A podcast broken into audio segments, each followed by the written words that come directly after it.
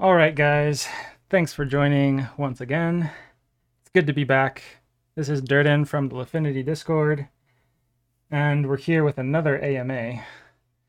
Uh, this one, it's been a, it's been quite a while since the last time that we did one. Um, yeah, so it's really good to be back doing one of these again. Um, I mean, in the meantime, you know, all your questions have been answered in our Discord or on Twitter, but um, definitely a different vibe when questions are answered live and we can interact live. So, and of course, you all love my lovely voice, don't you? nah. So, anyways, let's get started. Let's see. I think we're just going to jump right into the questions today. So, yeah, uh, for those on Twitter, people are posting their questions in our AMA questions channel in our Discord. So uh, if we ever run out of questions, we might move over to having people on stage on Twitter. But otherwise, all the questions will be on the Discord. So yeah, if you have any questions, just post them there. All right, so let's get started. First question we have Ezekiel asks, how scalable is the Lifinity model? Do you think big dexes could migrate and work as Lifinity does? Yeah, so Lifinity is TLDR, it is not as scalable as other AMM models. So with other AMM models, uh, like I guess the main thing is like they don't limit how much liquidity they accept. And in fact, they want to maximize the amount of liquidity that they have. Uh, the more liquidity they have, the better prices they offer, which means the more volume they get, which means the more protocol protocol fees they earn. Um, and this is why they like to do uh, liquidity mining because when there's incentives, that means more people provide liquidity. So what's different about Lifinity's model is that we are not looking to maximize uh, the amount of liquidity that we have. Rather, we're maximizing profitability. And one of the big differences with us is that we own a lot of the liquidity on our platform. Um, and when you own the liquidity, you get all the trading fees it generates. You don't have to share it with liquidity providers. So um, the question is like, with the liquidity that the protocol owns, how do we want to use it?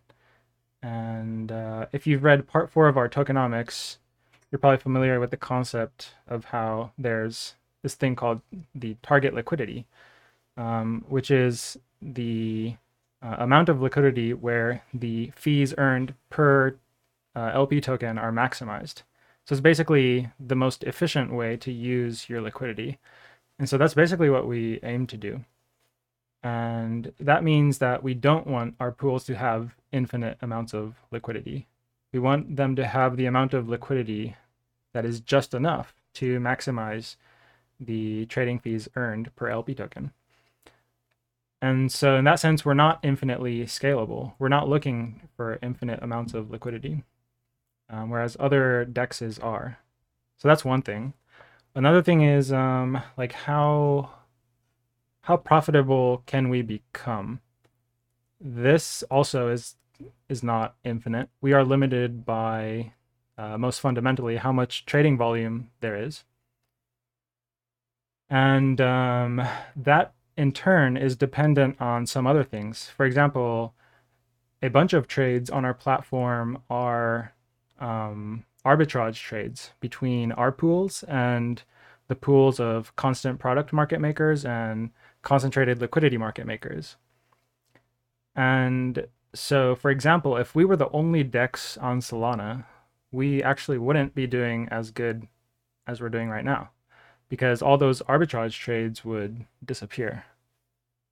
So, yeah, that's also a factor that limits our scalability, I guess. Um, yeah, I hope that answers the question, the first part. And then you ask, uh, do I think big dexes could migrate and work as we do? I mean, they certainly could, of course. You know, there's nothing stopping them, right? Um, the the problem or the issue is uh, Like that's a huge effort. Um, you're changing the way your pools work fundamentally. And also, like the way ours works, it's like intimately tied to our tokenomics, right? Like we do everything differently. And so if they used our market making model, but without the tokenomics, I'm not sure how that would work. I mean, it can definitely work different ways. It's not like our model is the only way that it could work.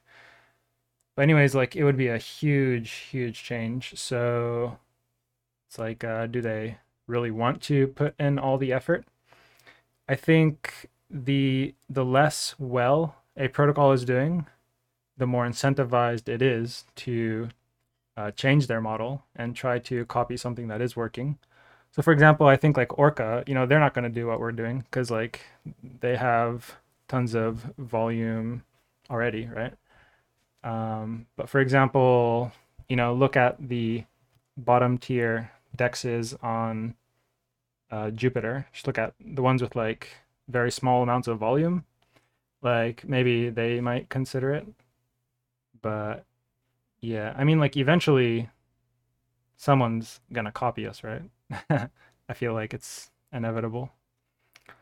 Um, but yeah, it's definitely not easy. Uh, yeah, I don't, I don't know if I should go more into it. Like, uh, like coding it is not easy. Um, acquiring the liquidity is not easy. Getting the brand recognition is not easy. Um, building the trust with the community is not easy. Um, yeah, it just takes a lot. So, but yeah, I think I've probably talked on that enough. So moving on. Next question we have universe. Now it's a very long question. I'm going to read through all of it. Actually, maybe I'll just read parts of it and answer as I go. Uh, all right, so here it goes. They ask, is it still possible to develop more perks for the NFTs in the long term? It feels strange to hear that you are, quote, done with creating value for the NFT. It would be more attractive to create more value for your first investors. Um, so we never said we're done creating value for flares. On the contrary, we are constantly creating more value for the flares. We never stop creating value for the flares. Um, and in fact, we never stop improving the mechanism by which that value is created. Um, we have sustainable revenue. And this is something that most NFT projects cannot claim. And this is precisely what gives our project staying power. Um, there's tons and tons of projects that, you know, have momentary hype and price goes up a lot. And then it goes back down basically forever. and obviously, you know, um, our project, like, there's also speculation for flares. So, like, yeah, there's going to be like um, ups and downs to the price but so I think you know always the the the clearest indicator and the only one I really care about is um, how are we doing relative to the mint price. And right now we're about uh, we're over 4x from the mint price, which you know not many projects can say. I mean, some projects are way more than 4x, obviously, but um, like being above 4x after what's it been like uh it's almost like six months or more now. Um like not many projects can say that. Um yeah all right let me get back to the question. So continuing says i hate to make the comparison but we all know we are categorized into the nft type category where GenesysGo is placed Oh, right. So like utility NFTs, I guess you're saying. Although you cannot compare completely, I do see a big difference in the value creation of the NFT. For example, they would still not have created the full value for the NFT by a long way. So there is much more to come. Although it, it was not described in the roadmap, delivering more than promised is greatly appreciated by everyone. All right, so let's see. Comparing to GenesysGo. All right, so um yeah, so disclaimer like I own a Gen Go and uh like I think what they're doing is great. But, you know, just a fact, like they don't have they don't yet produce revenue. Um, well, actually, I mean, like they have revenue from the from the NFT secondary royalties, and they use that to um, pay for running their RPC, which is amazing, right? That's like free service for the Solana ecosystem, which is awesome. Um, as for their NFTs or like their token, because um, as far as I understand, like basically the NFTs are mainly like a token distribution mechanism. So it's like how do the tokens accrue value? That's mainly through their um, shadow drive. So basically, the more people use the drive, you need the shadow tokens to use the drive. So it's basically dependent on demand for that. And like they just launched it, so you know you can't expect like tons of demand right off the bat. It's probably gonna um, gradually increase over time. So yeah, so that's them, and like they're doing their thing, and I love it. Um, but on the other hand, like as a matter of fact, like they still don't like like I said, like there's still not much demand for shadow. Um, which I think is the um, the future value accrual part. Whereas for us, like we already have a successful way of generating revenue and actually like quite a bit. Like I don't know if there's any other NFT project that generates um, as much revenue as we do as a percentage of like our market cap. Like it's a lot. like it's really good. Um, so yeah, I mean, like even comparing with GenesysGo, like I don't know, like so I mean their NFTs are way more valuable. That's the thing, right? So if you look at just the NFTs, yeah, they have tons more value, and that's definitely tied to the fact that the the NFTs are fifty percent of um, their entire token supply, whereas for us, it's just one percent. Um, so yeah, I mean, I mean the, now the now the comparison gets really hairy because like uh, it's like no one knows what should be the total market cap value of shadow tokens and Lifinity tokens. So it's like, um, yeah, like you just have to include a, a bunch of assumptions to make like any meaningful comparison there. But anyways, like uh yeah, I, I don't see what the problem is in terms of like value creation. Like we're creating tons of value, um, continually buying back flares, um, and just look at just look at the like absolute um, dollar value of revenue we're generating, and uh, yeah. All right. To, f- finish your your question, striving for more value increases the value of the NFT just like not striving for more value equals a decrease of the NFT its val its value, uh, decreasing the value of the NFT, I guess. Just my opinion at the moment. I think we all benefit much more from it. Apologies if this has already been discussed in the past. Oh, trust me, it has definitely been discussed in the past. But but it's totally fine that we're discussing it uh, now too. But um, yeah, so here's the thing like, we're totally open to adding new value to the flares. It's just that I haven't really come across any good ideas. Most of the ideas I've come across is basically a way to take away value from VE Lifinity holders and give it to flare holders. And those are non-viable, non-viable options. Um, we need to find a way to like create new value not take it away from like other parts within our ecosystem. So yeah, we're totally open to ideas, just that Uh, haven't really seen any. I mean, I think, you know, my hope is that the Flare DAO comes together to create value because uh, the way I see it, like the best NFTs are the ones where the community is awesome and the community is creating value. And it's not like super dependent on like uh, just having the team do everything. Um, because what the team can do, like naturally, is very few team members in any team. And so what they can do is limited. But if the whole com- community comes together and th- they do something, then, well, you have a lot of people, which means you can get a lot more done. And so, at, as for the team, like the most value add thing we can do for flares is to keep improving our DEX because that is what improves the profitability, the amount of revenue we generate.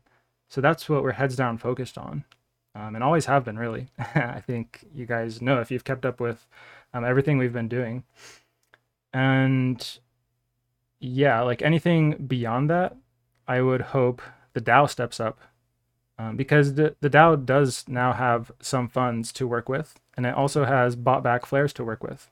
There's already been some ideas. Um, just not like a ton of like people being super active, like trying to make stuff happen. Um, yeah. So let's see. Did I miss anything? Yeah. So it's kind of how I'm thinking about value creation for flares. Um, I hope that answers your question. Let me know if you have a follow up question to that. Let me take a sip. Uh, all right. Next question we have Brob asking Would like more frequent reward distribution. We are in a volatile climate, which makes longer duration reward distribution more risky. Daily or weekly at a minimum would be preferred.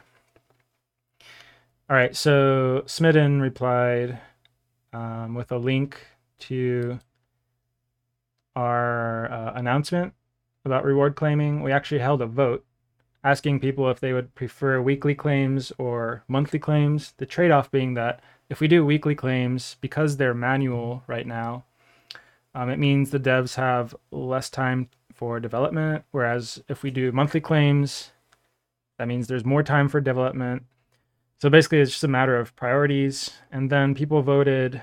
Um, there were 30 votes for weekly claims and 246 votes for monthly claims. So the preference was pretty clear in that case. So yeah, that's why we're keeping it monthly for now. And then eventually we will be um, trying to automate the reward distribution process a lot more. So then once it's automated, um, it can become more frequent. But yeah, not a a high priority at the moment. All right. Uh, Mad Shoe says GMT. Not sure if there's a question. If you want me to talk about GMT, maybe you should clarify if you do want that. um, let's see. All right. Speedy says 50% buyback, 50% rewards. Is that set in stone or up for change in the future? thinking more rewards. Yeah, so this is not set in stone. Um, so yeah, we can definitely talk about changing that as a DAO. Um, let's see. So yes, uh, let me just like talk through some options of what could potentially be. So one is just like move everything to rewards. Um, and yeah, let me just like explain like the trade-offs of each option. So basically the 50% buyback, 50% rewards is like, in my mind at least, the like naive option. Um, it's kind of like a balanced option. So what the buybacks do, um, and I think it's especially useful right now because we have, so one, we're still a nascent protocol. Um, and to, we have Lifinity emissions two flares, which means that over the course of a year, there's going to be more sell pressure because there's more Lifinity entering the circulating supply. And so buybacks counteract that potential sell pressure. Um, yeah. And uh, yeah, the rewards obviously are great because I mean, like it's a unique feature as a DEX, even though you know it probably should be standard. um, but yeah, so like for example, if we if we move to 100% rewards, then the upside of that is that our APR will double. Um, the downside is that Lifinity price will probably fall. So basically, that option, it's like uh, it's geared more toward long-term investors because, um, like if your if your VE Lifinity is locked, you're less incentivized to start unlocking because you probably won't be able to sell your Lifinity as high a price compared to if we were doing buybacks. Um, so basically, this is like, you know, just max out the rewards, screw buybacks option. Um, yeah, we could. So, I mean, another option would be like 100% buyback, 0% rewards. I mean, I don't think anyone wants that, but uh, just to mention it as an option. Um, that would be, I don't know, if like everyone's looking to exit, I guess. kind of a, yeah, it's a weird thing to think about, but.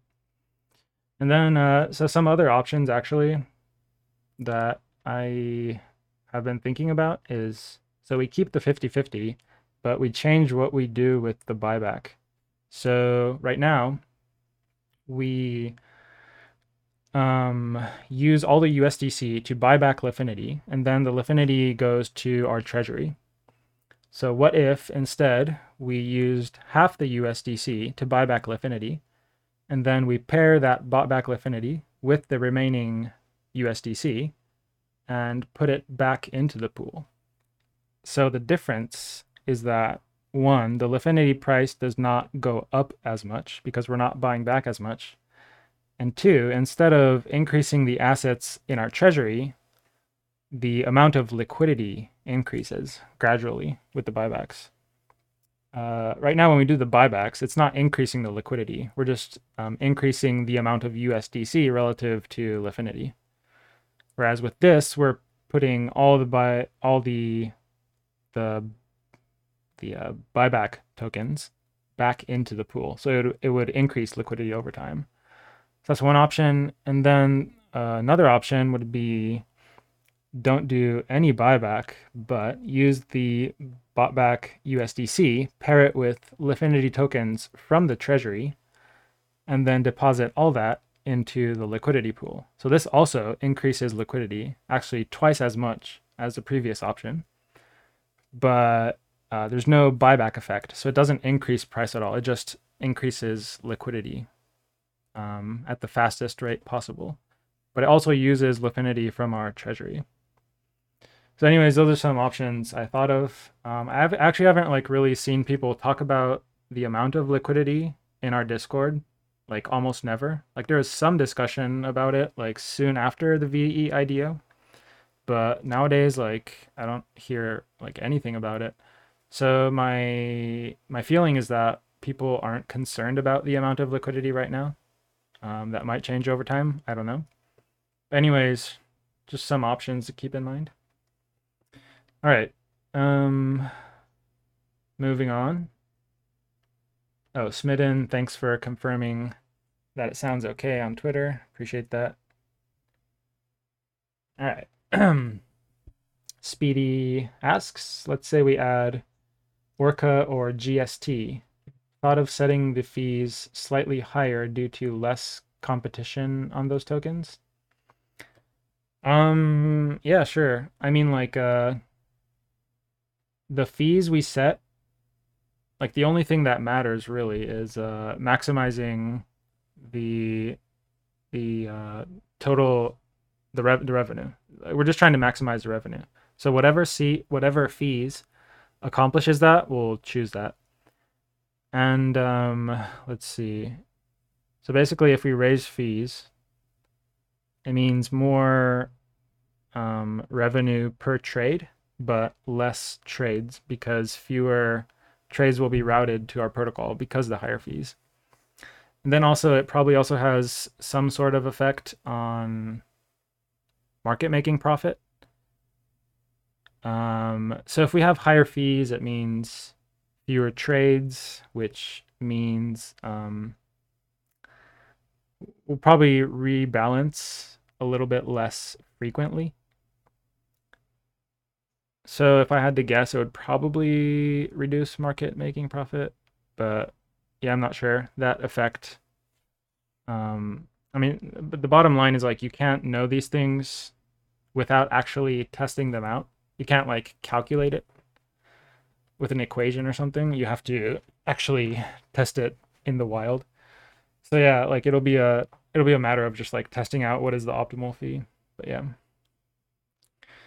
Bruce Lee Trading asks any plan with neutral market leverage farming strategy like alpaca or francium. Um, yeah, so definitely want to integrate um, into Tulip and Francium, I would say. So if you saw our most recent announcement, we mentioned that we're uh, actually let me take a look at it just so I don't screw it up. Uh, let's see, where am I? Do, do, do. Okay.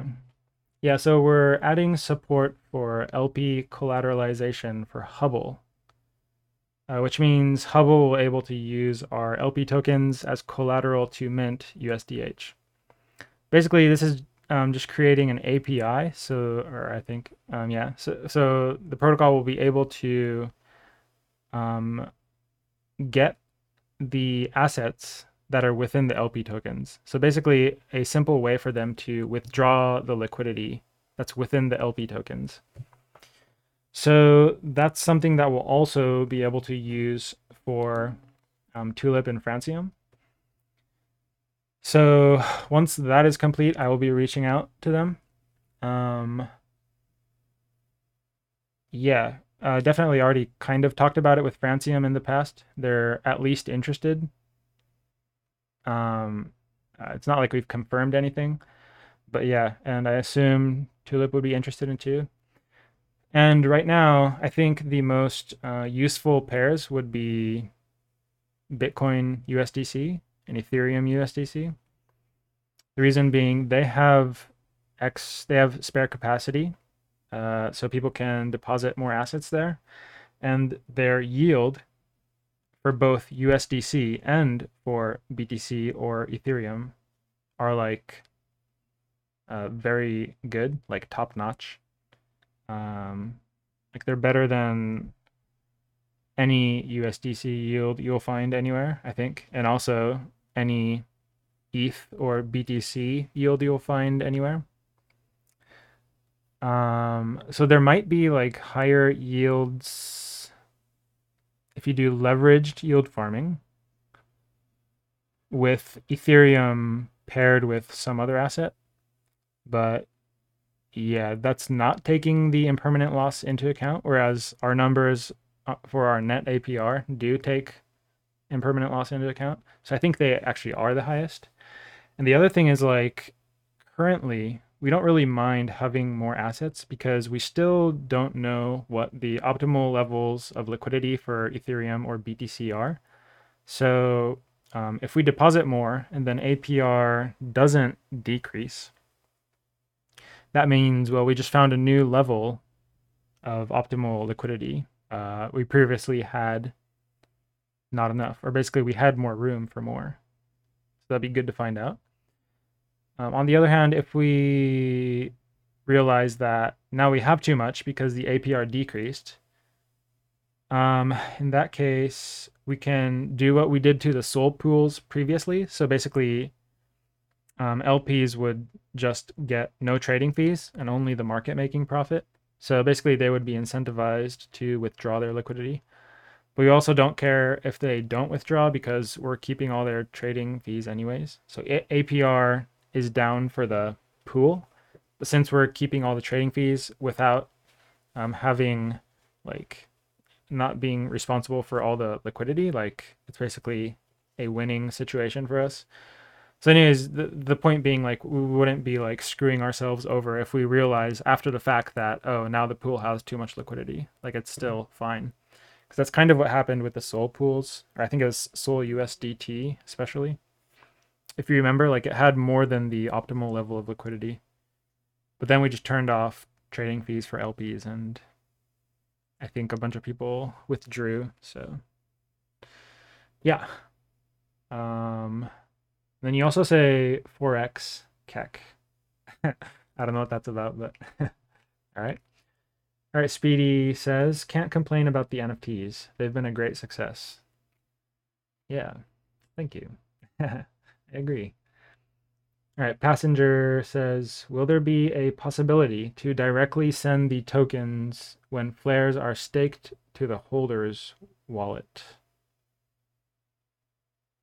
Okay, I think they're asking um, when you stake a flare, they want the Lifinity tokens sent directly to your wallet rather than having to claim them. Um, no, we do not have plans to implement that. Um, so actually, if you remember, not sure if you were here, but originally our plan was to do airdrops of Lifinity tokens. And so basically that's what you're suggesting right here is to do airdrops instead of stake and claim. And the whole reason we avoided this is because we saw other projects doing airdrops and like facing many, many problems. Like, I mean, it looked like a nightmare, you know, like every time they do an airdrop, they would have to redo a bunch of them because transactions didn't go through. And, you know, uh, like it would increase the support burden hugely. Just like tons of people claiming they didn't get their airdrop and blah blah blah. Like, yeah, I'm really glad we did not go that route. um, I mean, there's obviously some inconveniences with the staking route, like you have to claim and stuff like that. But I think this was the right thing to do, all in all. So yeah, sorry you have to keep claiming, but yeah, that's the model we're gonna stick with. All right, Bandit 0x says, I quite like buybacks. The best publicity is a rising price, and buybacks boost the price and help bring attention to the protocol. Yeah, so this was definitely part of the intention of including the buybacks and not putting everything into rewards. Um, and also, like, just the fact that you can say, we have rewards and we have buybacks, you know, because, like, people are attracted to, like, different things. Some people think um, rewards are the shit. And other thing, other people think buybacks are the shit. so you know, uh, like we have something that can, um, uh, what's the word? Can attract various types of people, which I think is good. Um, and yeah, this is also what I meant by this is like the naive option. Um, we get to observe um, both and like maybe with time it'll be it'll become clear like which is more valuable and then we can just shift the percentages to match that so yeah i think it's uh i'm happy with how it is right now i mean we haven't even started the buybacks but yeah i think it would be good to just like leave it for a while see how things are and then once we're better informed we can make adjustments if we think that's a good idea Oh, but uh, Bandit Zero X does say prefer it prefer it to be rewards. To be honest, although unpopular opinion. I mean, I'm not sure if it is unpopular. I know like most of the people here are like all about the rewards. and uh yeah, I mean like I guess maybe a potential downside is like people see the APR and actually like in terms of the total revenue we're generating, it's actually double that, right? Um, it's just that the other half is going to buybacks, and some people can miss that nuance. I mean, here at Lifinity, we know all about people missing the nuance, right? There's a lot of nuance to our project, so. Um, all right, moving on. We have Speedy says 100% buyback, Lifinity to the moon. yeah, true. Uh, yeah, if we did that, I mean, I'm sure more people would start unlocking just so they could sell. Um, well, yeah, of course, 'cause they're not even getting any rewards, so that would be weird. VE Lifinity would totally lose its purpose in the absence of rewards. All right. Um, Bandit 0x. 50-50 is good. In my opinion, increasing liquidity isn't necessarily a positive. I believe in the project and liquidity reduces price impact, both up and down. If you believe buy pressure is greater than sell pressure in the future, you'd rather have less liquidity. Only large buyers or large dumpers need deep liquidity. Additionally, the Lifinity USDC pool would almost certainly suffer greater impermanent loss than fees because it's so volatile slash low trading volume. So the treasury gets drained by the liquidity provided. Yeah, I resonate with a lot of what's written here.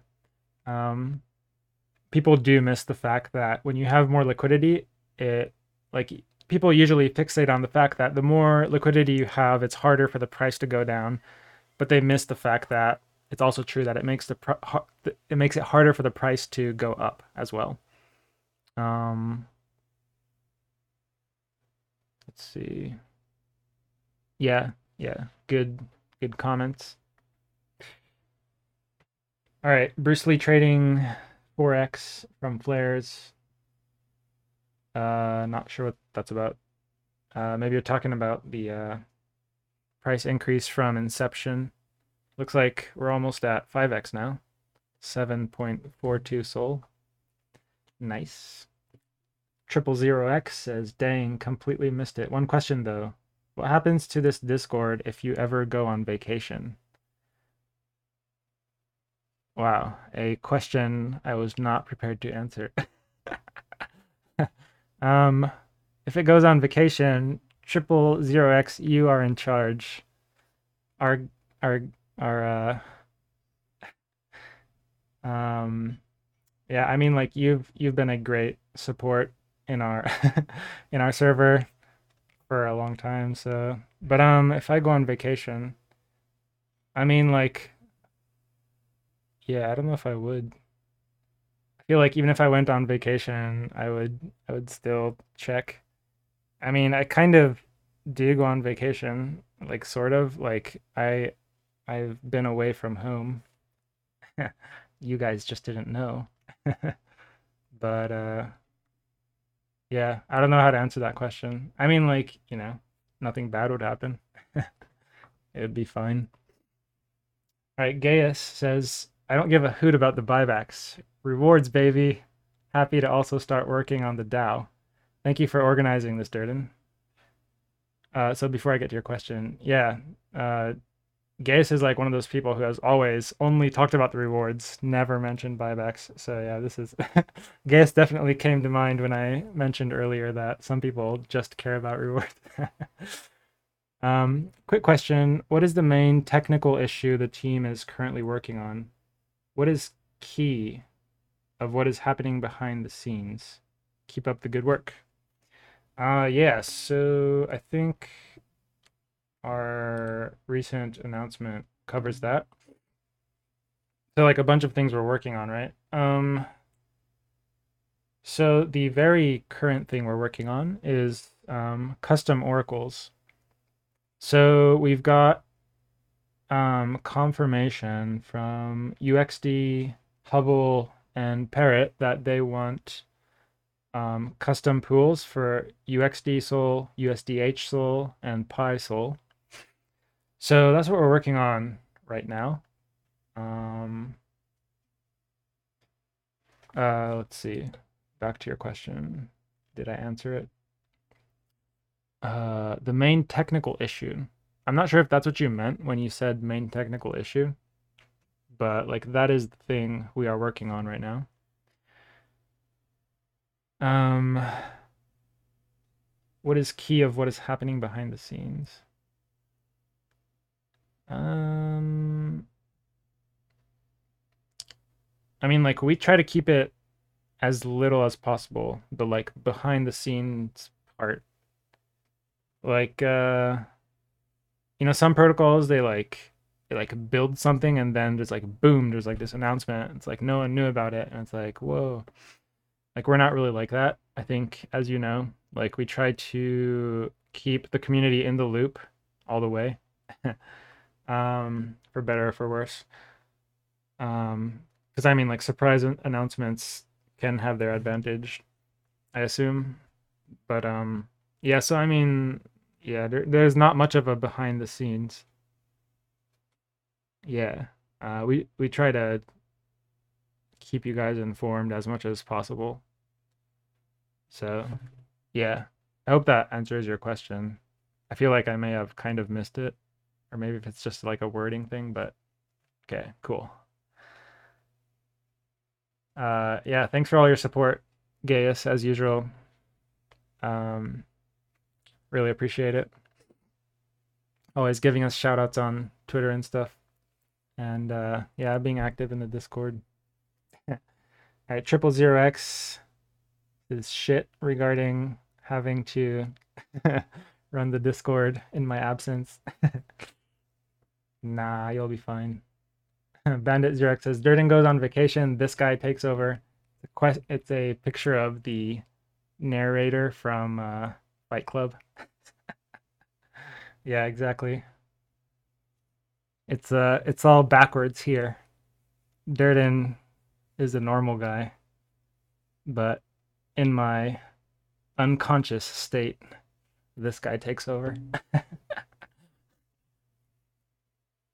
Um, okay. Just me one two three says, "What are your thoughts on gold from Synthetify? I would honestly love a gold USDC pool when volume increases. I'm sure market making algo would benefit gold price action. Yes, I'm just a gold gobbler. yeah, so I mean, I think the main thing is uh, volume and I don't know that there's like I mean there there must be like hardly any volume for gold, I assume, on Solana. I mean like, you know, plenty of people want to trade gold, they just don't want to trade it on Solana. Um and that could very well change, but you know, it doesn't seem like that would happen anytime soon. So for me at least like it's not really on my radar. Yeah. So yeah, we'll just have to see how that develops, but for now, not really thinking about it. Um, Speedy says then Lifinity would have to mint it. It's got a picture of um, Synthetify's gold asset, X Gold. Um, let's see. Is that the trading volume? One thousand and eleven dollars I mean, yeah, if that's a 24 hour volume, then it's like very small. So, yeah. Oh, it's the minted amount. I see. I see. I mean, yeah, if that's the minted amount, then trading volume must be even less than $1,000. So, yeah. There's also Paxos Gold.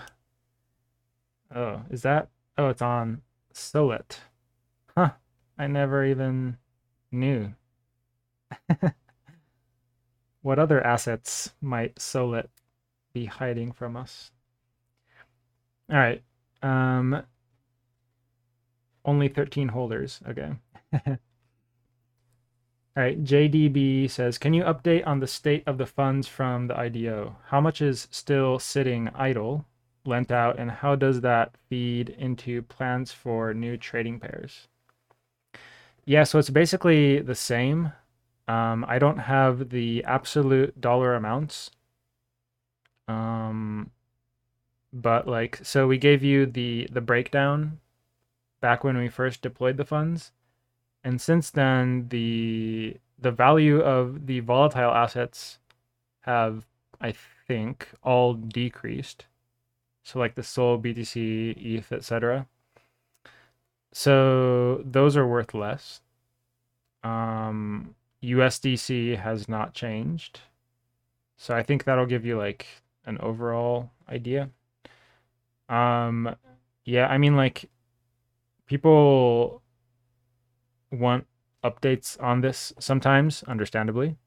And so, yeah, this is basically a thing for our dashboard. Um, I mean, like, we don't want to, uh, it's similar to the, uh, to the claiming thing. Like, um, like, uh, organizing all the data around like how much or how our POL is spread out and like presenting it to you, like it does take a bunch of work. So yeah, it's not like yeah, we're not really doing it frequently. Also because like there's not really much to update on. It's not it's not like we've made like huge changes or anything. So yeah, when we have our dashboard out, um, that will be you can you'll you'll be able to see it in real time, which will be awesome. Um, and then you won't have to ask us about it anymore. So yeah, please wait for the dashboard. All right, Promino asks uh, regarding the custom oracles for the new Sol stable pairs.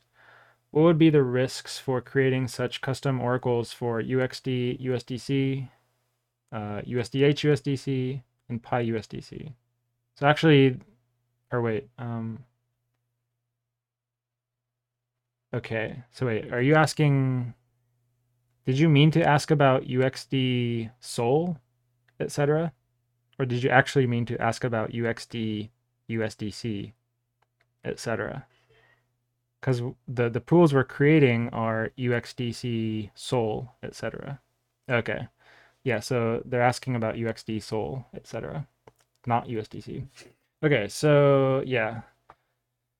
So as I understand it, um, the way we're doing this is we have the the price feed for Sol from Pyth, and that's paired with USDC. So we have the value of Sol in USDC, and then for the stable coins, the way we get their value is using the largest their largest pool on Solana. So for example, UXD has a large pool, the largest pool on Saber. And so we're using that as our oracle. So then we can triangulate between the Sol USDC and the UXDC, I mean UXD USDC pools to get a Sol UXD pool. Hope that makes sense. And so the risk involved with that is uh, we're getting the price from the Saber pool. So yeah. So one thing when you do oracles, you have to be careful about is price manipulation. Um, with the Pyth price feed, you don't really need to worry about that because like Sol is so liquid across a bunch of centralized exchanges. And you have a bunch of um, data providers providing that data. So like just one of them can't really screw it up. But for the UXD USDC price oracle, we're doing a custom oracle. So this is not a Pyth price feed. It's something we're making ourselves. Um, and UXD is a lot less liquid than Sol. so uh, its price is more easily manipulated. People could um, sell or buy a bunch of UXD and influence the price and of, and then of course that would um, influence the UXD Sol price that we're offering as well. So yeah, this is something to keep in mind and uh, something. I mean, yeah, the team is keeping in mind as they develop the custom Oracle um, to like protect against um, manipulation. So yeah, let's see. Is there any other risk besides that? Um,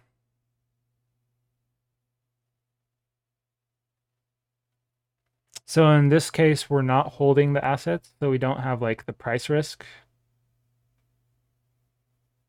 So yeah, there's not that. I think that is the only risk, you know, bes besides like the generic smart contract risk that everything in crypto has. Uh, yeah. All right. And second part of your question, and can you say anything at the moment regarding the kind of cooperation we're going to have with these projects?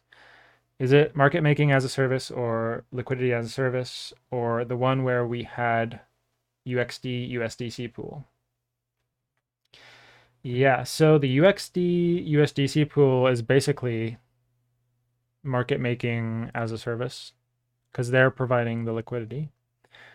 And yeah, like I just mentioned uh, when discussing the previous topic, uh, it will be market making as a service.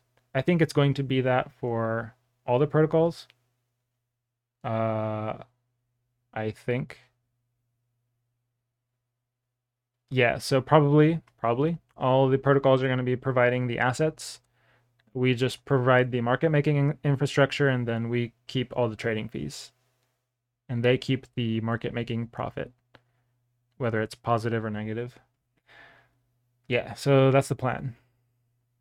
Oh, yeah, one thing to mention regarding that that I think you'll find interesting.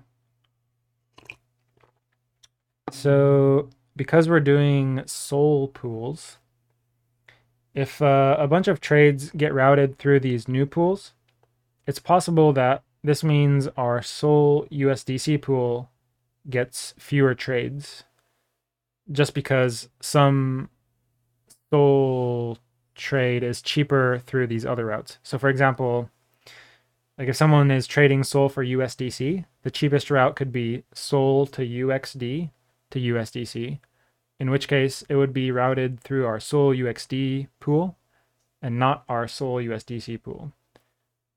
But of course, this is fine because we're keeping all the trading fees. So in total, we're going to be earning more trading fees. It's just that the SOL USDC pool might have less. Uh, yeah, I mean, can't say if this will actually be the case until we actually see it. But if you do see like volume decrease, uh, once we open these new pools, that might be playing a factor. Just something interesting to keep in mind. Um, cool. Yeah, so I think that answers that question. Okay. Sayuna uh, asks, how is the Lifinity buyback bot coming? Any tentative timeline on its readiness? When buyback? Yes, everyone, everyone wants to front run the buyback. Actually, probably not you. Um, but let's see the buyback bot. Yeah, I mean, like, so there's a bunch of things we're working on. Um, this is one of them there is no timeline.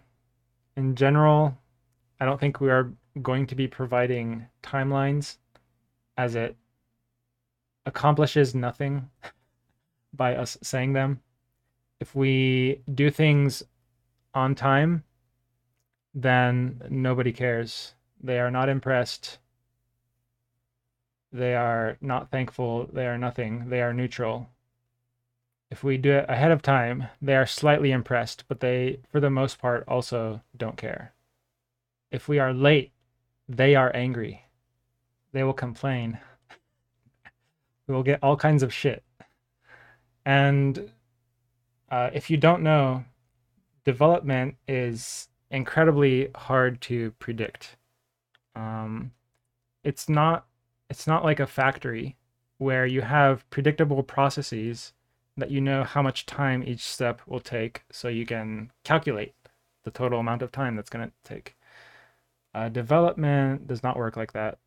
Development has testing, and you know if testing goes perfectly, then you know you're probably going to be ahead of schedule.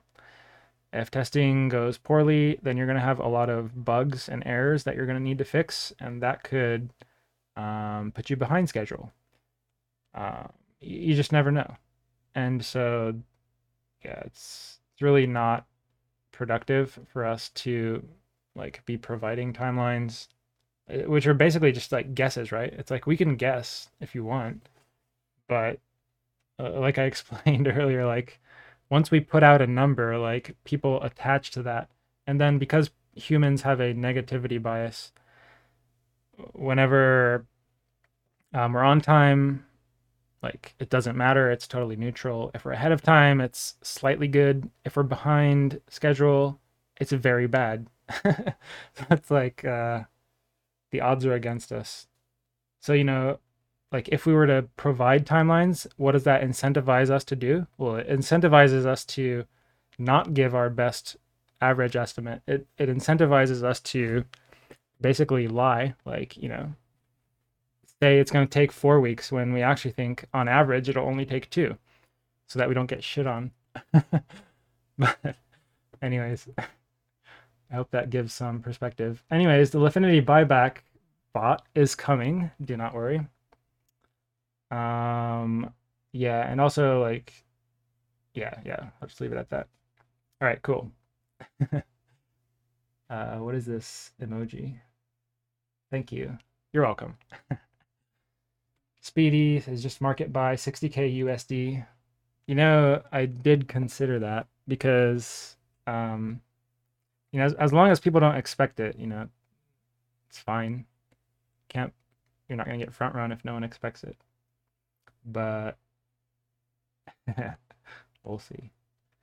All right, Bruce Lee trading. Is this possible? Do some kind of flash loan on Sol? Okay, so this is about the uh, the Oracle custom Oracle flash loan. Uh, let's see. I haven't thought about this.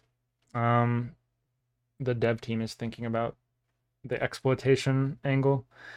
Um, so if you were to do a flash loan, what would you do? For example, let's see. Say you borrow UXD. Then you sell UXD, price falls. So now UXD is cheaper. Uh, UXD is cheaper, which means on the Sol UXD pair, Sol is more expensive. So now you market, or not market, yeah, you sell Sol for UXD because now it's cheaper. And then uh, I guess the hope is now you have more UXD than what you borrowed.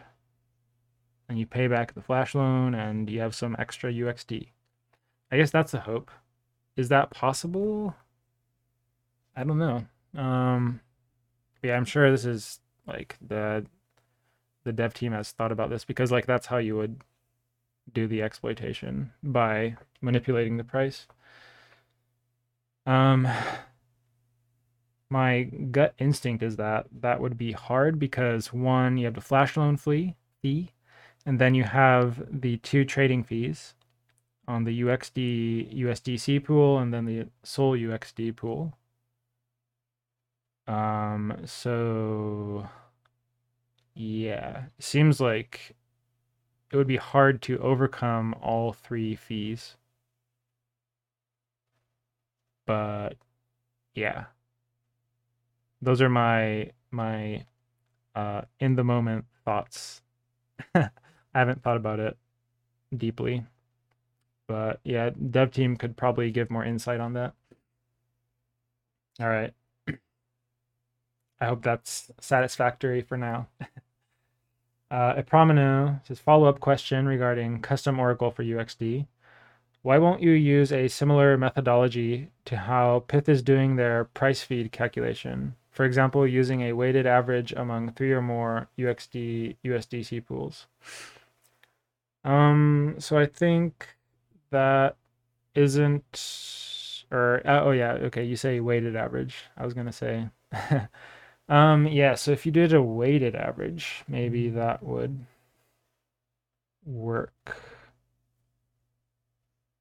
Yeah, possibly so. Um, let me mention this to the team later. Um, bu- bu- bu- remind me in case I forget. Please remind me later. Okay. Thanks for the the idea. Bandit X0X says Goblin take stablecoins stablecoin paying protocols like Curve and Saber to provide liquidity are mainly bribes for people to take on the downside risk of holding their inferior stables. Market making fees for algo stables will be will will be negligible. Lifinity should be super careful about the downside risks of these stables. Uh wait, I am confused. Stablecoin paying protocols like Curve and Saber. What do you mean by stablecoin paying? Because like their rewards are in CRV and SBR. So I mean, and like we're not. Oh, you mean they pay bribes to VeCRV holders? Oh, you mean like other protocols?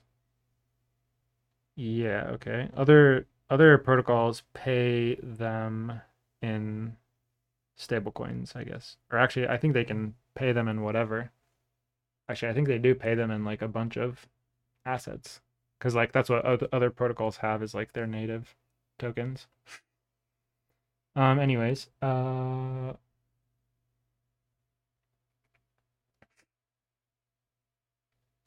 Let's see.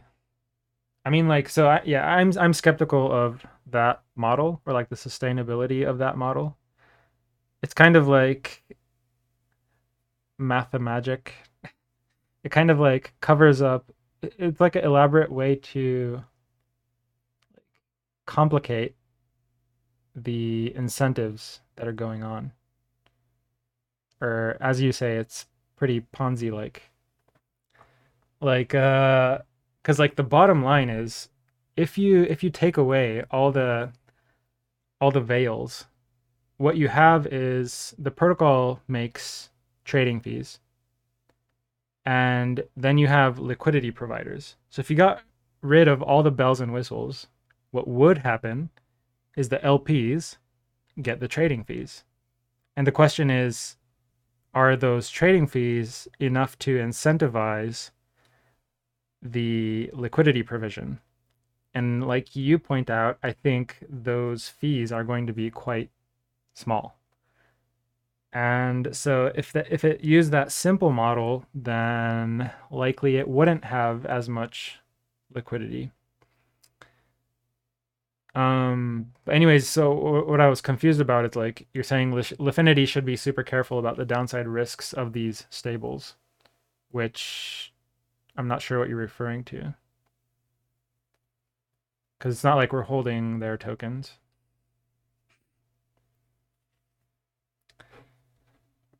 Um, while you're typing, Speedy says port supports flash loans. Aldrin has a TWAP product. Could use it temporarily. Well, I think Aldrin's TWAP is like using their own pools as the oracle, right? So it's like probably not that accurate because their pools aren't that large. Uh, yeah. Let's see. I am uh, I'm trying to decide whether to wait for Bandit to type or to move on to the next question. Too much context switching. All right, uh, Bandit says, "Oh right, I thought that we would be market making UXD USDH with our treasury, but I was wrong." Yeah, so because we're doing the market making as a service, or that, that's what they chose, um, they will be providing the assets, not us. So yeah, we won't be holding those stables. So yeah, we won't have exposure to the risk. Like if the stable goes to zero for whatever reason, like we're fine because we never held it. All right. Um, Promino asks, will you write an article on the performance or the protocol's profit from market making as a service for UXD USDC? And is there any particular reason common to these stablecoin projects on why they'd prefer doing market making as a service instead of liquidity as a service? Um, so our revenue from UXD USDC is like very small because um well, one, it's a stablecoin pool. which has small fees relative to volatile pools. And then also because like there's just not a ton of trading volume for UXD USDC. So uh, yeah, I mean definitely not worth writing an article on. Like uh, I mean there's no not really any insight to be had. It's just you know a low volume pool basically, and also a stable pool. So. Um, and for a reason why stablecoin projects would choose market making as a service over liquidity as a service. So, the way I see it, the trade off from the project's perspective is that with market making as a service, the hard part for them is that they have to provide the assets. And often projects don't have a ton of idle um, stablecoins and SOL lying around to be used for mar- market making or providing liquidity. What projects do tend to have a lot of is their own native token. So that's the hard part with market making as a service. Uh, and then also, if they're providing their own assets, uh, I guess it depends like whether you think market making profit will be positive or negative, which is pretty dependent on how much volume there is for that pair.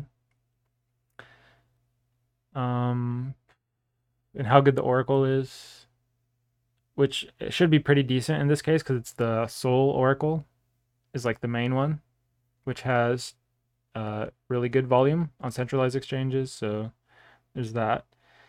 And then with liquidity as a service, what's nice about that is that it's like easy for them. They just provide liquidity mining incentives essentially, uh, which you know many protocols are used to doing.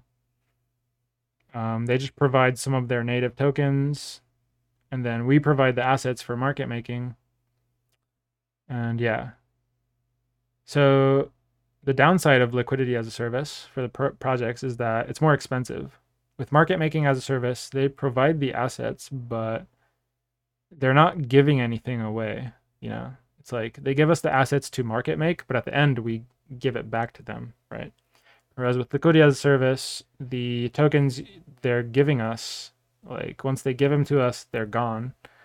Uh, we're not like renting it or borrowing it or anything. So yeah, that's the trade-off between the two. All right, uh, late to or yeah, some number Late asks, Hi, can you share numbers on channel about revenue we made in May 21? Uh, do you mean like that day? Um, which day was that? Was that like the huge price decline day? Um, I mean, in general, like we're not gonna we we just can't respond to individual requests like this. Like this does take time. Like the devs would have to, you know, query um our data to find out these things. Um so basically yeah, so I mean, I understand like people want more granular data. And I mean, so do I. Like that this is why we're creating the data dashboards. And uh, you can see what we have on the list right now in our dashboards channel. And you can make suggestions for things to be added. But yeah, we just can't respond to like individual requests for like um like how much revenue was made on this day or what was the market making profit during this period or stuff like that yeah otherwise you know like context switching is a real co- real cost so ideally like we don't we don't want to be um asking the devs to like look into these kinds of things i hope that makes sense why i'm rejecting your request but yeah it's important that the devs are able to focus on like the most value add things to our protocol. And uh, I, I mean, just to reiterate, like we do care about data visibility. It's just it takes time for the things to be built out. And once it's built out, it's totally automated, so it won't take time from the devs. So, yeah, that's the difference. All right. P2 Moo says, Hey, Durden, been hearing great things about Lifinity and would like to get invested. One, where would you recommend I start? Buy flares, tokens, or something else? Two, given the bearish macro conditions, do you think I should wait or is Lifinity fairly bear slash recession proof? All right, so I cannot give investment advice. Um, yeah, so with, uh, I'll try to talk about it without doing so. but so yeah, the perennial question is flares or tokens. Um, they have like basically bottom line is um, there's no way to like calculate which is better. You have to make some like assumptions or guesses. So, okay, with flares, what you have is um, all the revenue being used for buybacks and reinvestment into the pool.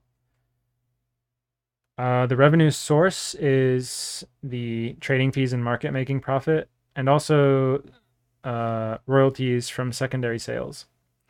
So the royalties is something that the tokens do not have. So the flares do have an additional source of income. Um, flares do not distribute rewards the way they are distributed to VE Lifinity holders.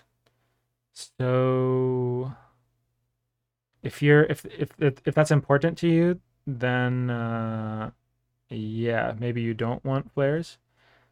But if you're if that's if you're so yeah, the way it works with flares is like the, the value accrues through the buybacks, and that increases the value of the flares, so that when you do eventually sell it, um, they are ideally at a higher price.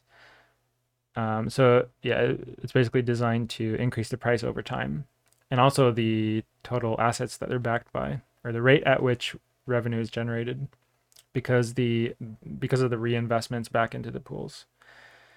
And then also right now, for about a year, uh, flares have um, they get a one percent of the Lifinity token supply by staking or locking them so yeah, there's also that to take in account.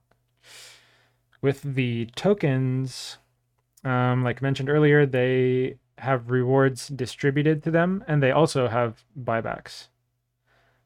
So, on the other hand, to get the rewards, you have to lock your Lifinity tokens for VE Lifinity, and the longer you lock them, the more rewards you get. But of course, the trade off is now they're locked for longer. So, um, yeah, your investment time horizon is also something you should take into consideration. Like, uh, like, are you okay locking your tokens for four years? Um, there's also the option to like sell it as X Lifinity, but of course the liquidity for that is pretty variable as it's dependent on users providing the liquidity rather than the protocol. Um, you can also lock your tokens and then just gradually unlock them over time and sell the tokens as they unlock, for example. Um, yeah, so like, as you can see, there's a lot to take into consideration, and uh, that's why it's it's not a straightforward thing. Yeah, also the flares you uh, can get access to the holders' channel, the holders' channels. Um, so there's that too. Um, yeah, I mean, just like a lot going on. Um,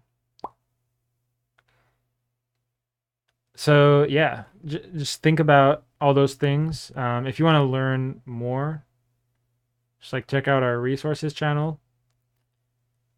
Um, tons of good resources. Um, also, you can like ask people in our Discord. Um, people have various opinions. So it's probably good to get some various perspectives. Uh, yeah. All right. second part of your question, given the bearish macro conditions, do you think you should wait, or is Lifinity fairly bear slash recession proof? I have no idea. You know, like I mean, the this is up to the market, right? I have no insight into the average Lifinity holder, whether they're planning to sell or whether there's going to be new entrants buying Lifinity, locking it up, increasing the price. Like I don't know. You know, anything could happen. Um, I mean, so I would say, I guess, relative to other protocols, like, I mean, this is kind of separate from like the bearish macro, whatever.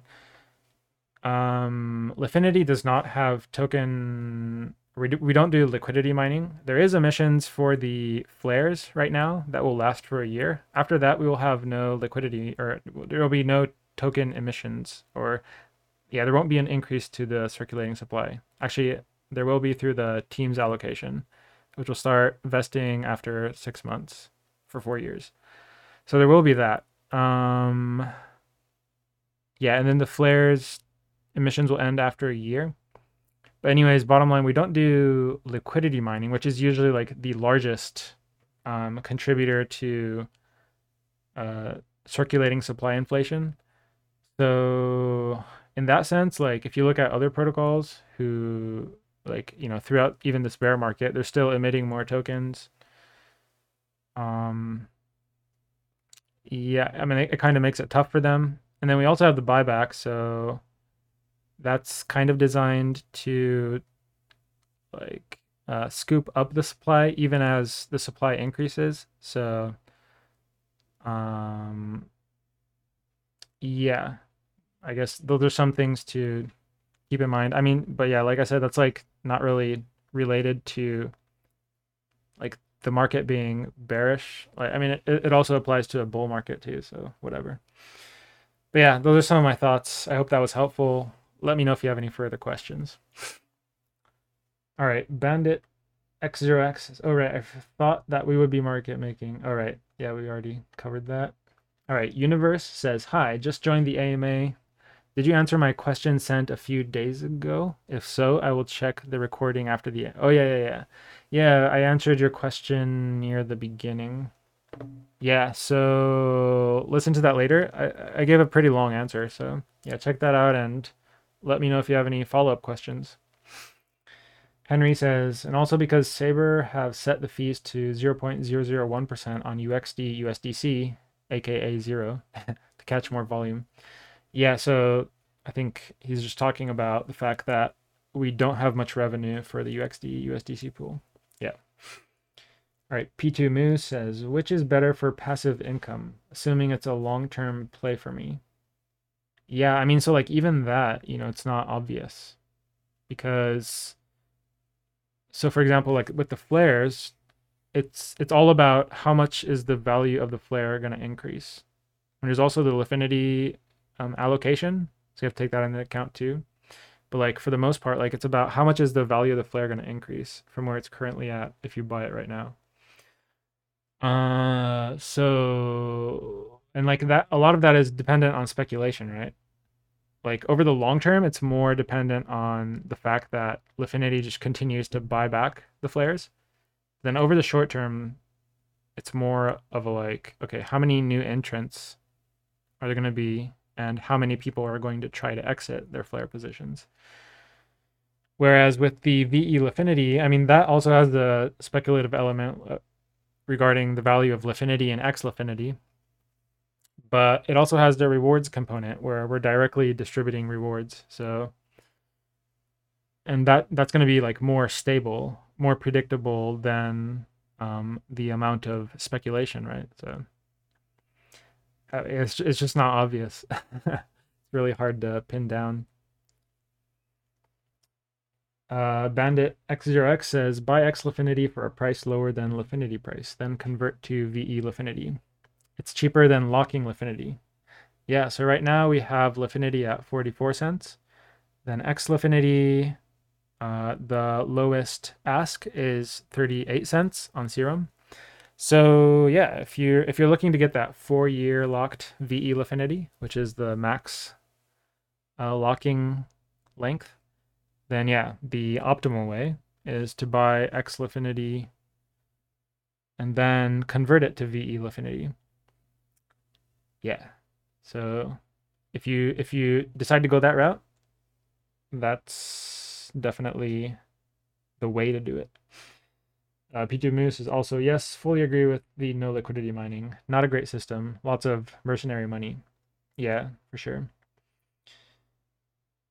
And uh, White Turtle Bill saying, check out resources, the resources channel, if you've got time to read. Tokenomics articles are legendary. Yeah, we definitely have unique tokenomics. Um, so yeah, yeah, if you're thinking about uh, deciding between flares and Lifinity, then yeah, you'll definitely need to dive into the tokenomics to understand what the hell's going on.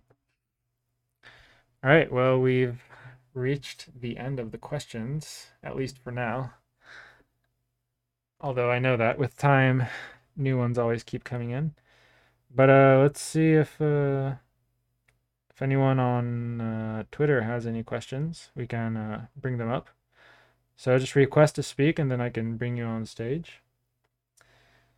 And if not, um, yeah, I can also just wait a little bit for more questions in the Discord. Uh, P2 Moose says, Thank you so much for going into great, great details. We'll definitely read more on the resources and ask a bit more questions to the community before deciding. Very nice. We love to see people doing their research as they should. Um, yeah, yeah, go ahead, ask another question. Uh, yeah. I mean, no, no one is popping up on Twitter yet, so ask away.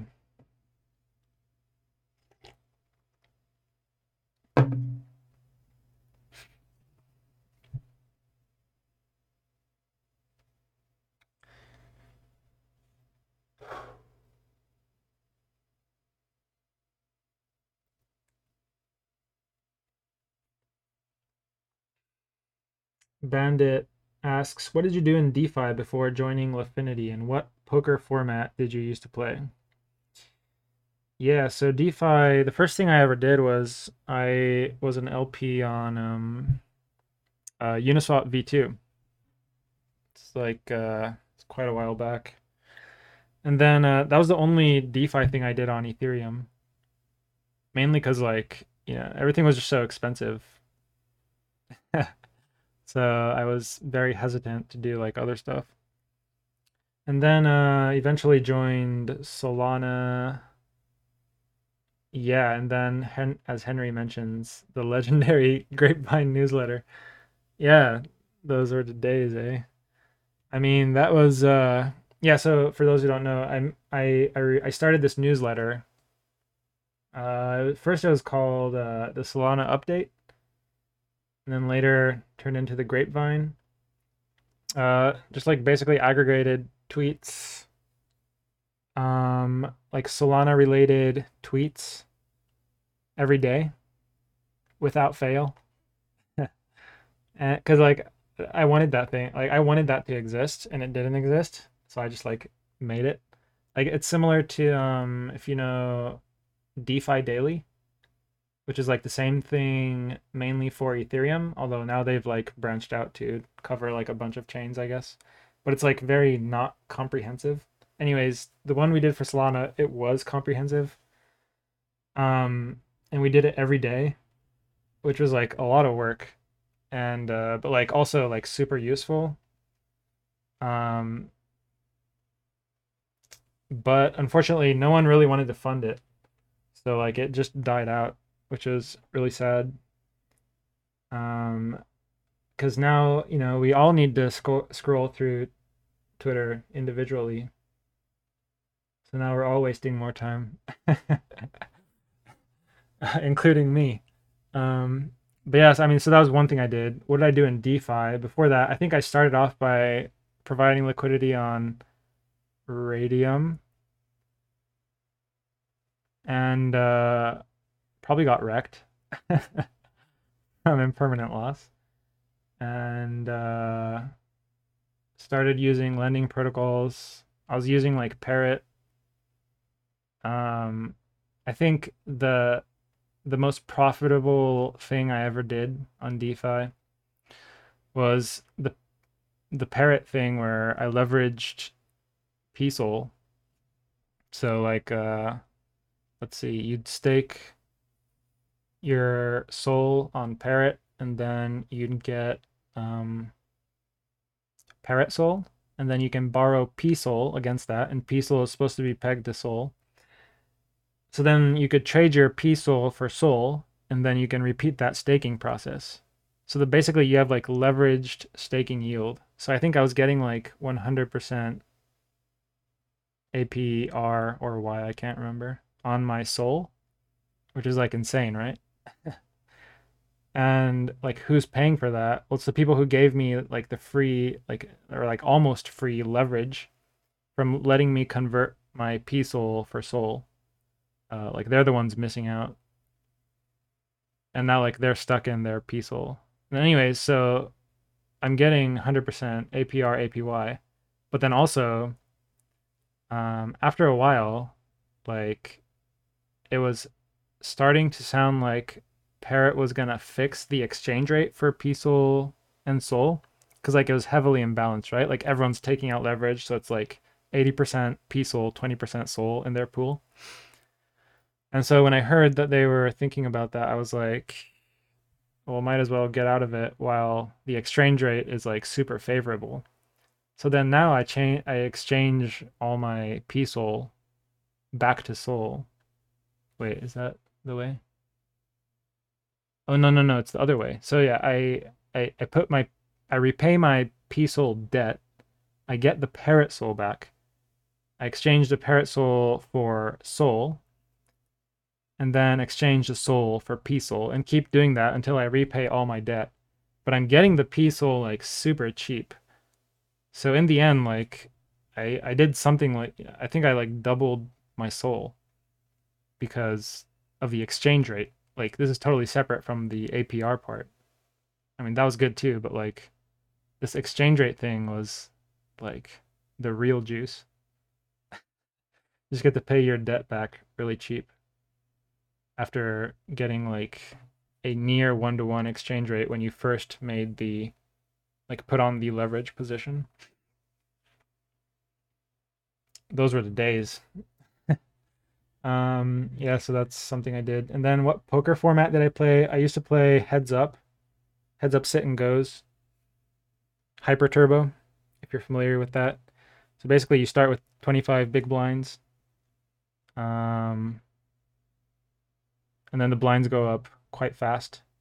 So like it's basically the most math oriented form of poker because it's the most easy most easy to uh, apply GTO game theory optimal and that's a poker term it's not a real term but yeah you can basically subject it to the most mathematical analysis I mean, you, I mean nowadays you can just like solve the entire game basically because the game tree is so small. Anyways, uh, yeah, Bandit says they used to play heads up, sit and go hypers too. um, but yeah, I never got like super high stakes. Like I never challenged the cartels, if you know what I'm talking about. Anyways, we're kind of getting into the weeds now. People probably have no clue what we're talking about. um, yeah, Speedy Durden for squid fries. Yeah, no way, dude. like I don't I don't even think Anatoly knows who the fuck I am. uh, okay. Uh, P2 Moo says, I'm spinning up a podcast series called Solana Insights for the community to discover the many gems available. Took me so long to find your awesome project. Trying to get as many founders on as possible to tell their origin stories. We're starting to roll out next week and already have folks like Raydium, Solend, GenesysGo, etc. on the lineup. Would be honored to have you on as well. Yeah, I'd be totally happy to come on. Uh, yeah, let's let's work that out. Sounds like fun. P.S. Found out about Lifinity through the founders of Sol Cartel and Gaius. they said many good things. I'm not familiar with uh, Sol Cartel, but yeah, Gaius has always been an awesome community member. Uh, yeah, awesome. Sweet, we'll add you and we can chat. Sounds good, dude. Uh, Epramino says In one of the recent announcements, you mentioned about support for staked Sol tokens, MSOL and STSOL. Will this become MSOL USDC pool or MSOL Sol pool? So I think we're going to do both because, uh, yeah, like once we have the the custom oracles for the staked Sol tokens, like you can use them for both. So I don't see why not. Um, I mean, like the MSOL, U- the USDC paired ones will probably be more profitable because they're the volatile pools. But yeah, I think the yield on the the uh, the stable pools, MSOL, Sol, for example, I think those are pretty decent too. Although I'm not 100% sure. Yeah, you say looking at the recent Jupiter stats, MSOL Sol seems to have decent volume while exposing less impermanent loss compared to MSOL USDC. Yeah. Yeah, for sure. I mean, yeah, it's a stable pair, so yeah, I think so. Actually, so the one thing I'm really excited about the MSOL Sol pool is that uh, our custom oracle is going to have a very unique effect on the market. So like if you guys look at um, the the rates, the uh, what do you say? The yeah, the rates for like um, exchanging Sol to like ST Sol or M Sol, you'll notice that the oh yeah, and then also look at like if you stake Sol on like the Marinade or the Lido sites, like directly, you just stake your Sol to get the ST Sol or M Sol. You'll notice that the the rates that you get on the market are like 99.9% of the time higher than what you'll get by staking directly. And the reason for this is I assume, because a lot of people, when they want to exit their MSOL or STSOL positions, they just sell on the market. And very few people actually go through the process of unstaking on the website. And then once the epoch ends, you get your Sol back. Like, probably a bunch of people don't know how to do that. And I guess a lot of people are just too lazy to do that, even though, like, they're going to get more Sol back that way. I guess they don't want to wait or like whatever, right? Anyways, so the point is like the rate is like much higher when you just uh just buying it on the market, buying the staked Sol tokens that is. And um yeah, so and so um the interesting thing about the staked Sol tokens is that the rewards they get from staking the Sol, uh, the staking rewards those accrue to the token at the end of each epoch because that that's like all the rewards are distributed at the end of each epoch. And it's not like gradually over time. It's like a step function where okay, epoch ends, rewards distributed, then nothing distributed until the next epoch ends. Um which is kind of weird. Like um so uh, like the question is okay, what what should the actual value of the token be? Um, does it make sense that the staked Sol tokens suddenly increase in value at the end of each epoch because that's when all the rewards are accrued? Like maybe that's one way to think about it, but maybe a more reasonable way to think about it is um, even though that's actually what's happening, if you're trading the token, it might make more sense to assume, like, act as if the rewards were accruing linearly over time. So even though they're not actually emitted, like, since we're just going to be holding the staked tokens anyways, it kind of makes sense to um, behave as if the rewards were gradually accruing. Because like like say you're 10 seconds before the epoch ends. Like does it really make sense to think that well you haven't gotten any of those rewards yet, so, you know, your your stake Sol token is still worth as much as it was like 2 days ago. Like personally i don't think that makes much sense because like i mean if you just wait another 10 seconds all the rewards come rushing in. So i think the the method that makes more sense and the thing we're implementing for our oracle is that um, you just assume as if the rewards were being distributed over time sorry so th- this is like a long I'm, i know i'm like talking about this for a long time but so what that effect will do is that we're going to be pricing more effectively compared to um, other protocols other protocols, like uh, they don't use an oracle or this custom oracle. So it's, it's purely based on market demand to enter and exit the positions.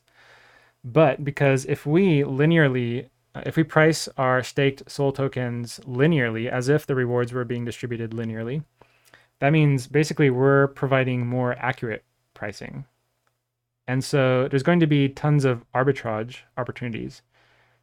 Um, like so basically on on all these other protocols they have they're pricing their staked Sol tokens quite low like i was saying you get you get a better price when you just buy them on the market rather than staking directly because uh, apparently you know there's a tons of people wanting to exit so they price it really low and there's not enough demand to buy those tokens to like uh like move it to the price it would be if it was if if rewards were distributed linearly.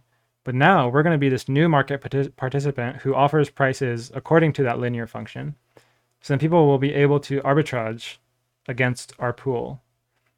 So like, okay, uh, MSOL is quite cheap on Orca, so you can buy it there, and then they can sell it to us because we think it's actually more valuable because, well, hey, it's only 10 seconds more till the epoch ends, type of thing. So basically, we will be able to, I think, um, buy the stake Sol tokens at like cheaper prices, if that makes sense. Um, anyways, yeah, so there will be like a bunch of arbitrage volume. It's kind of how I see it playing out. All right, that was a long, long explanation. I hope uh, I communicated it. I feel like I could have done it better. All right, uh, let me take a sip.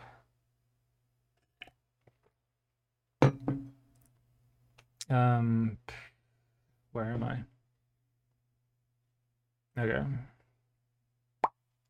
King of the North, a few heads up sit and go cartel members, big flare holders.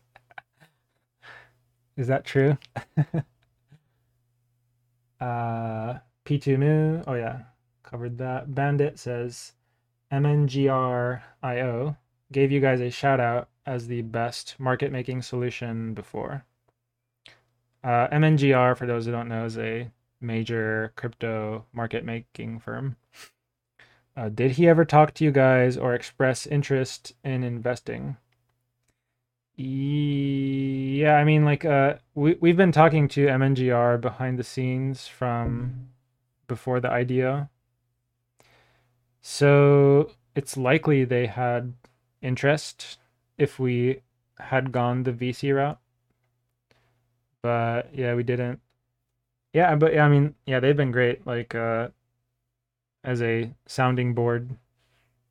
Um, yeah, I mean, like mostly it was uh Luffy talking to them. So like I I haven't talked to them too much, but yeah, yeah. Let's see. J Sweat says, "Won't we be overpaying until the end of the epoch, though? Is it considered accurate though if they haven't actually accrued rewards yet?" Um. So I th- think so. So for example, um, let's see. Uh, I want to try to do an example. So like say M Sol is currently worth one Sol. Like it's the very beginning of M Sol, And then uh, ignore the number, the accuracy of the number, but like say after one epoch, the M sol will be worth 1.001 sol. Um, but and then uh, like an epoch is like what three days or something, ish, and so say, you know, almost three days has passed. There's one minute left, and other protocols are still pricing MSOL at exactly one sol. But we're like, well, in one minute, it's going to quote turn into 1.001 sol. So let's just price it slightly below that right now. And then um, people will buy the MSOL from the other protocols and then sell it to us at this cheap price. I mean, I guess this isn't really answering your question, but like, I hope you see my point where one minute later, it's like we're going to look back and be like, wow, we just got an amazing price for MSOL. Um, like, you know, like they they sold it to us for 1.000001 sol, and now it's worth 1.001 sol, which is a lot more. Um, I hope that makes sense. like, so I guess the one risk is like, if you saw that thing with Marinade where some of their stake got accidentally um, unstaked, so they like missed an epoch worth of rewards for I forgot if it was all of their Sol or like a bunch of it. Um, so if that happened, then like, well, our, our assumption that the rewards were distributed linearly would have turned out to be wrong in retrospect, right? So in that case, we would have made a quote bad trade. Um, but yeah, I think the risk of that is very low. And even if it does turn out like that, it's not like we're going to be totally wrecked it, it'll be like a slightly bad trade, but like, yeah. So yeah, if the staking protocols work as intended, then it should work fine. Let's see. Bandit says FTX also has MSOL, STSOL, right? Will that price be incorporated into the Lifinity pricing? So you might have not been with us. We we used to have a MSOL USDC pool, and we used the uh, Pyth price feed for that. But the problem with that was all the MSOL trading volume was basically on Solana. So like the FTX uh, trading was like uh, not helpful. It didn't really give us an edge. Um, like the whole reason our the Sol USDC price feed is so useful is because most of the Sol trading volume is on centralized exchanges. And so price moves faster on the centralized exchanges compared to the decentralized exchanges. So that it wasn't working like that for the MSOL, which is why the pool um, was like basically highly susceptible to impermanent loss. Like we basically just function like a constant product market pool or market maker. um, so yeah, that's why we closed that pool down, and that's why we're now looking into creating this custom oracle. It's going to be based on the Sol Sol price feed of Pyth. Yeah. Okay. Promino says regarding MSOL Sol Pool, since there will be a lot of expected arbitrage trades around mid epoch to end of epoch, can we use an adjusted trading fee based on the remaining time to the next epoch to maximize profitability? Um, I'm not sure why we would need to adjust the trading fee. like the adjustment of the price should like provide the the effect that we need to get those favorable trades. Um, at the moment, the trading fees for MSOL Sol Pool on Crema and Mercurial is at 0.001%, and on Saber, it's 0.001%. Oh, I didn't know it was that low. Saber is at it again, maximizing those volume numbers. um, yeah, I wonder how profitable it'd be then. It's potentially quite low then, huh? Yeah, I might be wrong about how profitable it might be. Cause like uh, the USDC USDT pool, I think the fee is now 0.001% on Saber. Or maybe 0.001%, I'm not sure. Um, which is like very low. And it's like so low that our previous um, strategy that we mentioned, the stable pool strategy, where like we we always provide the best ask or best bid on Jupiter. Like that one wouldn't really work. Um, like the the space in which we can operate is too narrow when what we're competing against is 0.0001%. So yeah. Hmm, might not yeah, now, now I'm not sure if the MSOL Sol Pool would be worth it. Anyways, yeah, the devs will look into that more closely. Uh, Prominent says, for example, you can set a higher trading fee as we get closer to the next epoch, because that's when the arbitrage traders would benefit most. Well, so the thing is, like, as we get closer to the next epoch, we're changing our price. So yeah, I mean, what I'm saying is like the price, like, does that affect for us naturally? We don't need to layer on a higher trading fee on top of that. Um, so the our revenue is volume times trading fee. So if we do higher trading fees, it means we'll have less volume so like that'll probably like cancel each other out. Net effect. Um yeah so i think just changing the price which will naturally um according to our oracle it will it will go down. Or no no the the, the price will go up as we near the epoch. Um yeah, that will have the intended effect. It's like because we're increasing the price of it, that actually makes it um, easier to do the arbitrage trades because uh, the other exchanges are stuck at their lower prices for the staked SOL tokens, whereas we're gradually increasing the price of it.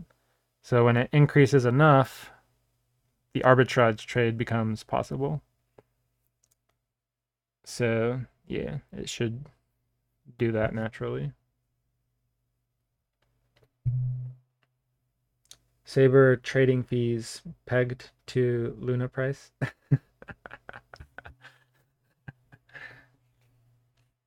uh, let's see. I haven't checked Twitter in a while. Okay. No requests to speak. I hope I didn't miss anyone. Sorry if you requested and I forgot to check. Um, anyways, we have reached the end of the, the questions once again. Um, I guess I can wait another short while if anyone has any more questions.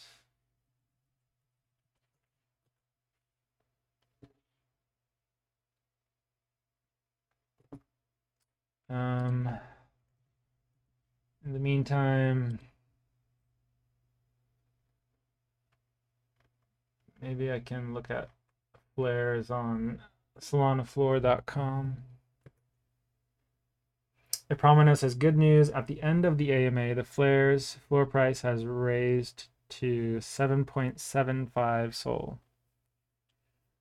Yeah, like a couple hours ago or a few hours ago, it was like 6.3. Floor was pretty thin, I guess. We have 287 flares listed right now. It's a steady downtrend over the past week.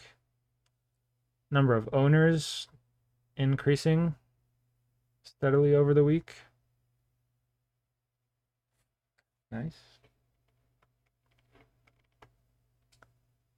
Interestingly, the uh, the most flares are listed between 9 and 10 sol.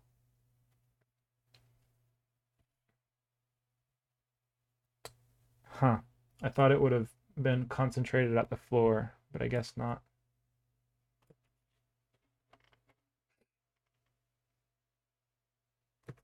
Um, I thought I saw Tajuma typing something, but uh, I guess they canceled. All right, well, am I uh, waiting for a 50 floor price? You know what I'm waiting for? I'm waiting for, uh, what was it? I think it was 35 because if you look in our highlights channel, we have a legendary set of three posts. Um, ASM 12, Dot, and Ice. They all pledged to tattoo a flare onto themselves when the price reaches 35 sol. I'm waiting for this. Waiting for the moment. I want to see those tattoos, man.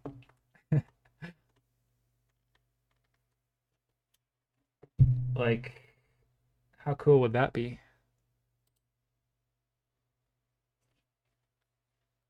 All right, but anyways, I think uh, everyone's gotten their questions in. Uh, yeah, so everyone, thanks for the questions. Thanks for joining us today. Um, it was fun. It's uh, been a while, and uh, you always, you guys always provide me with the tough questions, the fun questions. Um, but yeah, like it feels good to interact with the community live again. It's been a while. As you know, we have a ton left to do, so much to build. This is actually a good thing. There's a few protocols where, like, uh, they have nothing left to build, I guess. it feels like it. But, like, uh, we just have so many ideas, so many possibilities. So it's just a matter of execution. And uh, yeah, we're working on that. BUIDL time. Bear market, good time for BUIDL. So yeah, that's what we're focused on. Um yeah, I'm just babbling now. All right, so yeah, once again, thanks for joining. Um yeah, I'll see you guys in the Discord. Cheers, guys.